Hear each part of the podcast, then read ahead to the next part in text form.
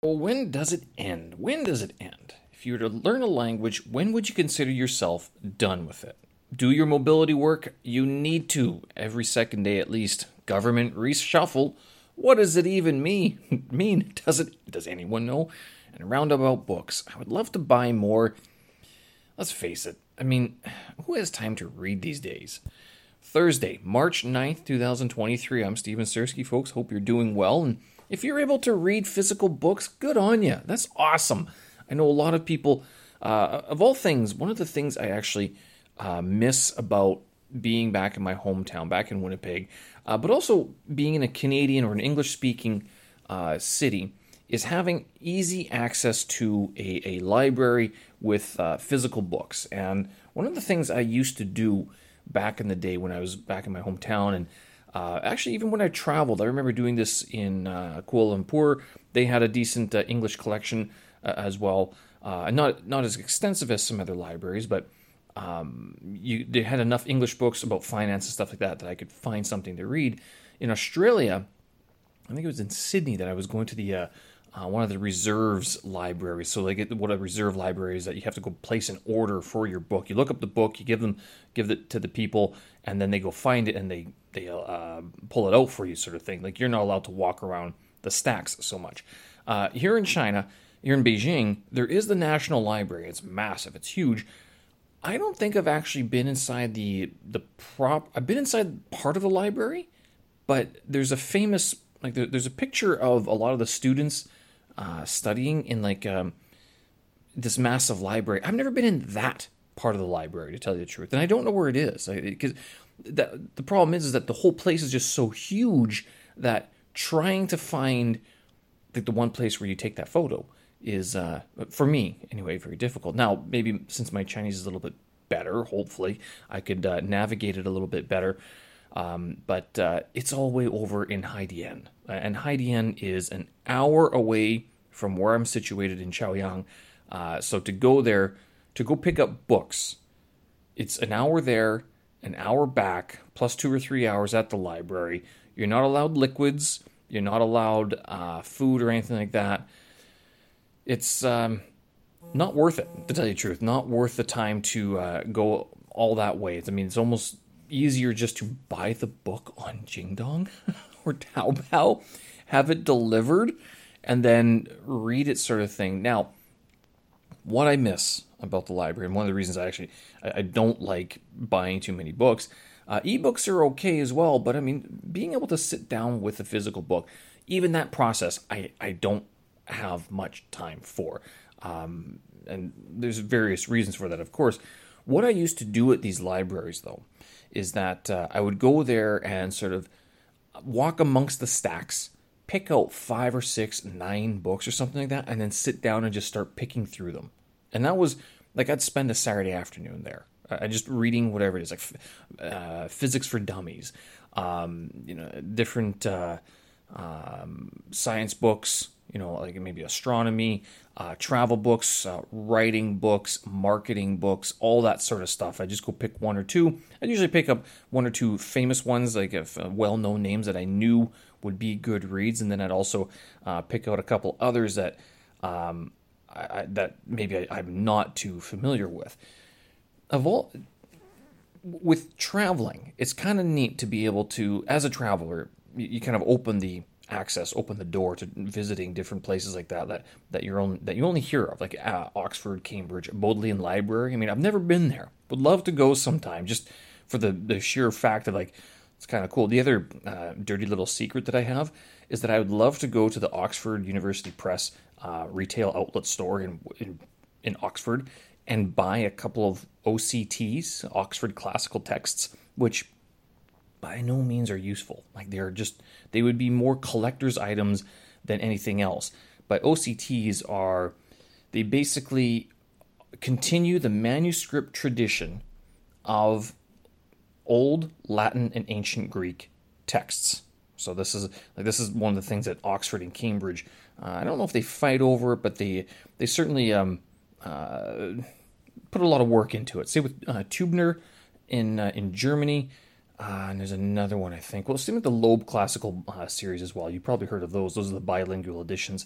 For those of you who aren't familiar with it, basically these are books in the original Latin or ancient Greek that have been published in the modern day, but are not just copies of old books. They are the new critical editions of these books, of these manuscripts. So what these authors would do, like if Oxford or Cambridge commissions a new OCT, they will put a call out for professors or whoever, like specialists, and these specialists would comb through all of the manuscripts, all of the available editions, and a known like papyrus and manuscripts and other things that they have, and then compile a new edition based on that. So these OCTs are sort of, they continue on that lineage. They're basically meant to be, to last for the next 1,000 years sort of thing, right? So anyway, traveling through these, we'll have to go to the Bodleian Library. I've been to the Coliseum Library in Vancouver. That one is, it is shaped like the Coliseum in Rome, but smaller scale, of course, and it's the Vancouver Public Library. It's kind of neat, kind of some not so, well, street people as well around there, that area, so they do use the public toilets a little bit, as is their purview, is the public library. Not always reading books, though, so, but all that being said, I mean, these are kind of places that you don't really think of being somewhere to stop over or to visit, and you wouldn't if you're traveling or you're visiting a place for a short period of time. But if you post up in a place, like in Kuala Lumpur, because it's cheap, or even Thailand would have a decent English library, although I didn't go to that one, where you could just sit there, and that would be your weekend excursion, is go to the library and read a bunch of books. I know, sounds boring, sounds kind of dorky, but this is what I used to do when I had free time back in the hometown, when I wasn't really living there. So I would be staying over for a couple months, probably working a temp job or something, or not working at all. And that's how I'd be spending my time, was usually at the library. And that was a neat little thing to do. Can't do it here in Beijing. Library's too far. Not as many amenities. No coffee, no food. Toilets are really far away, and it's really far away.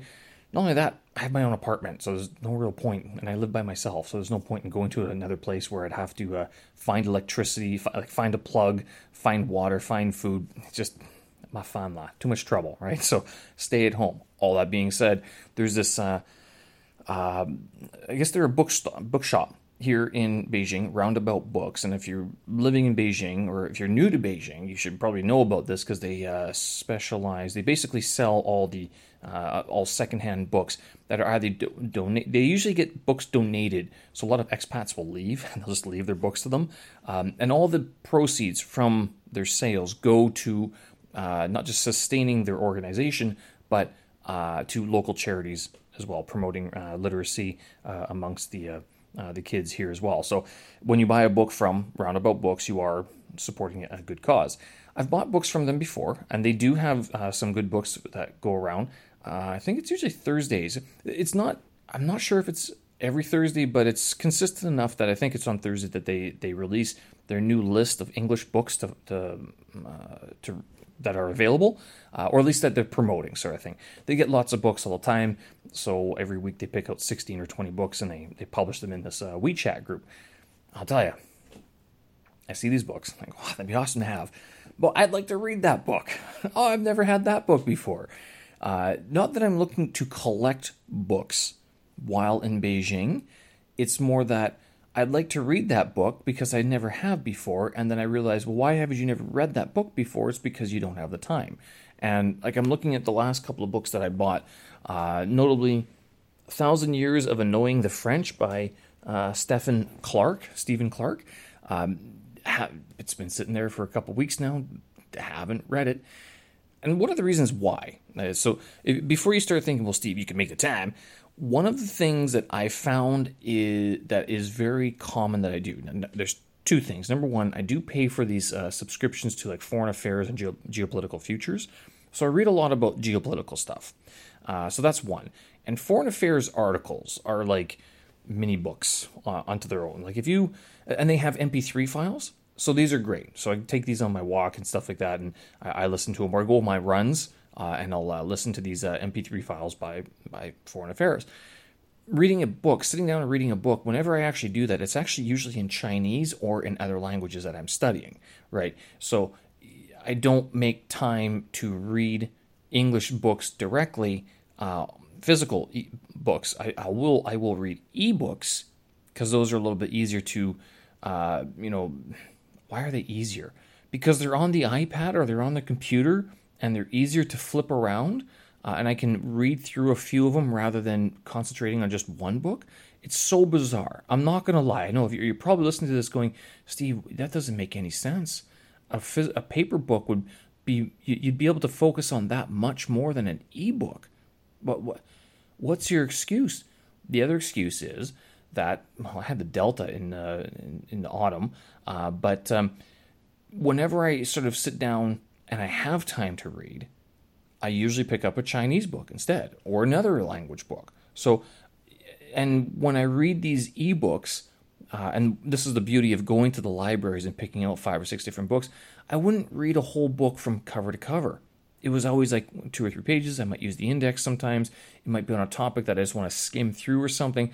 So one thing that has changed is that the availability of the internet, I have multiple screens now, so it's easier to organize my workspace, multiple devices, so it's easier to have more things going at one time, which sounds complicated, but it means that you can have your browser on this page, you can have your finders on that page, you can have your iPad with this drawing or this app open that you're doing something with as well, and then your cell phone that you're chatting with someone, right? So there's a lot more in general going on that takes away from the ability to just sit down and read a paper book. Now, if you are able to sit down and read a paper book, good on you.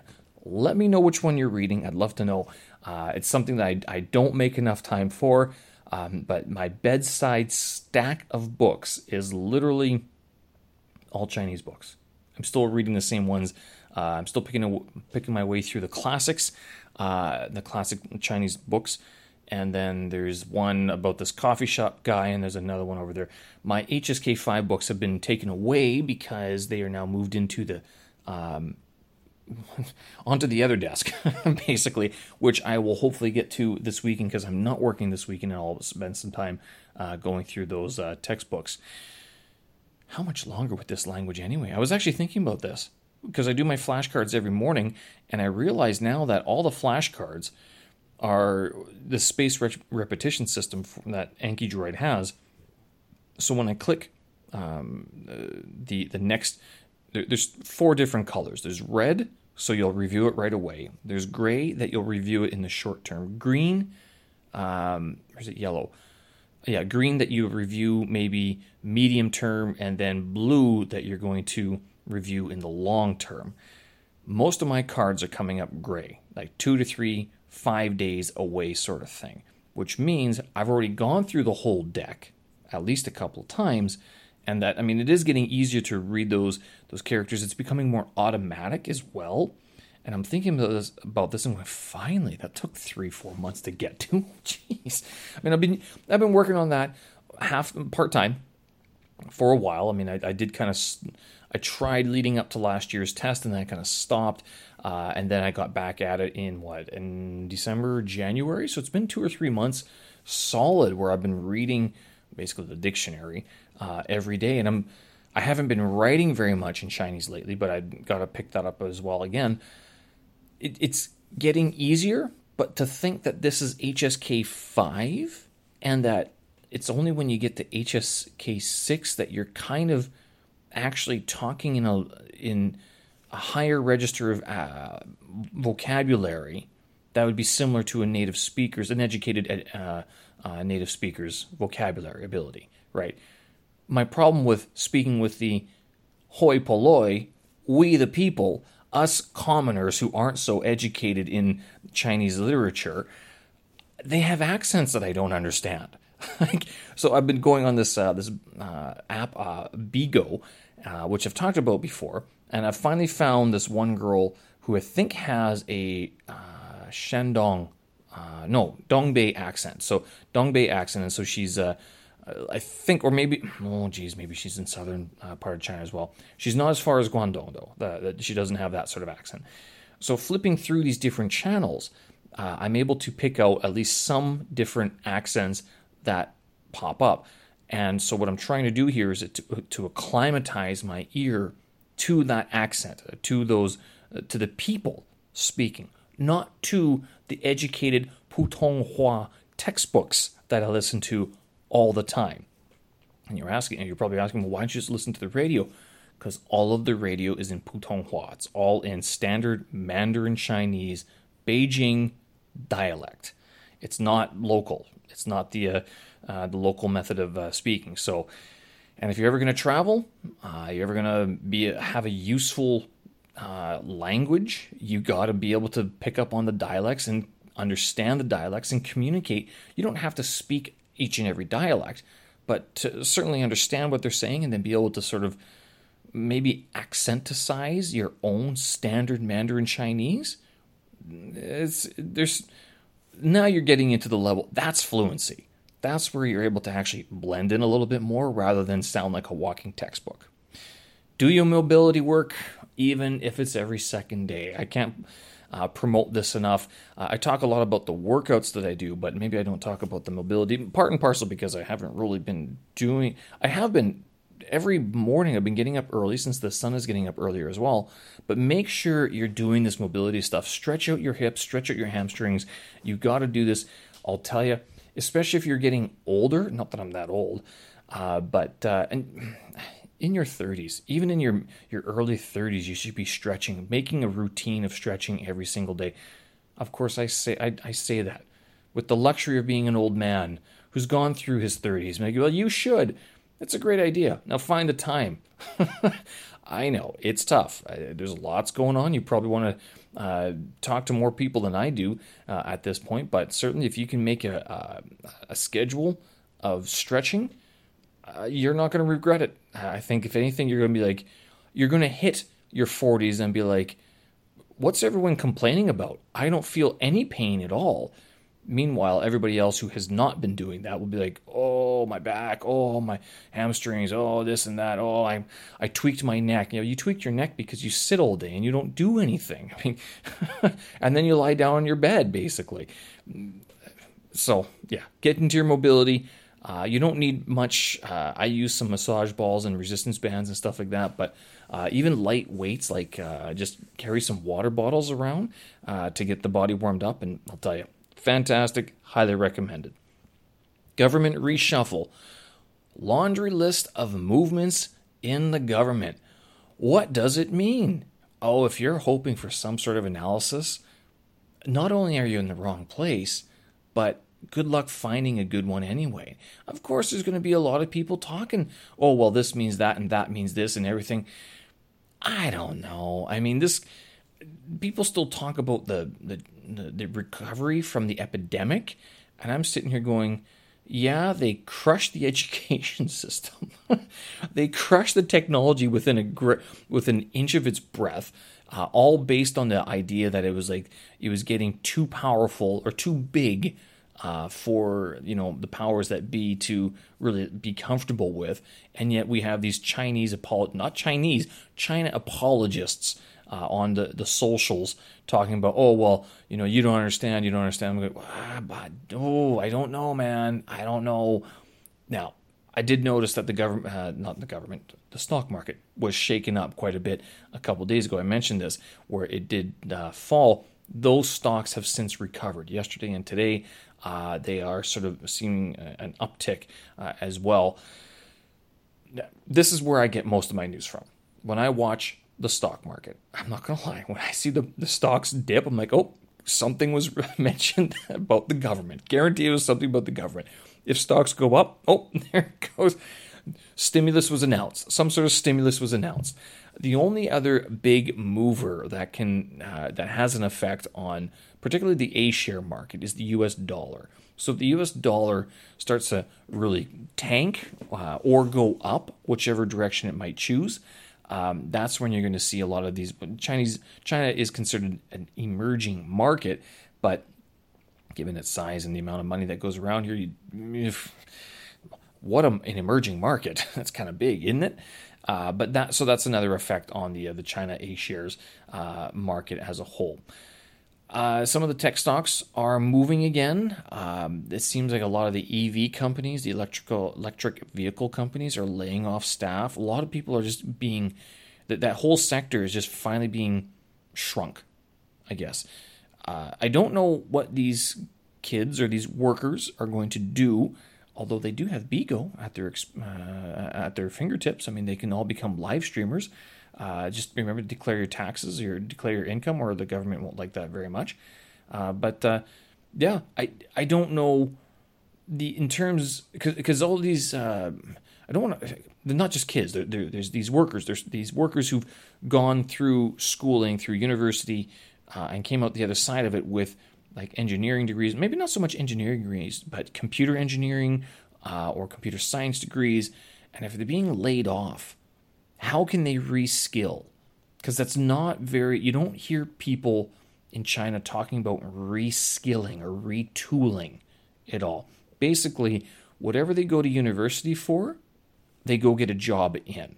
Not like us ESL teachers where it's like, oh, well, I have a degree in history. What do you do? Well, I teach English, of course. Oh, I have a degree in physics. What do you do? Well, I teach English, of course. I mean, or, engineers and stuff like that. There's career changes that happen amongst the expats. Now, that's the expats. There is something to be said about being an expat. If you get up and leave your hometown, your home country and everything, it already shows that you have a little bit more of a different thinking than the people who just stay in one place. So it's hard to measure yourself against a local person who's just been laid off from one of these jobs. My question, though, is like my concern is, where else are these people going to go? Where are they going to work? Is unemployment at a low number? And if it is, then how do these numbers affect that unemployment number? Where are these people going to go work? Where are they working? Are they in Beijing and places like that? Or are they in smaller cities? And this all sorts of feeds back into, is it safe to travel through China? Because as a foreigner, no doubt the news outlets talk a good game about some slanted perspectives, some perspectives based on the Chinese viewpoint. Is it safe to go out there? And if there's massive amounts of layoffs, I'm not going to lie, there's a little bit of a flag there.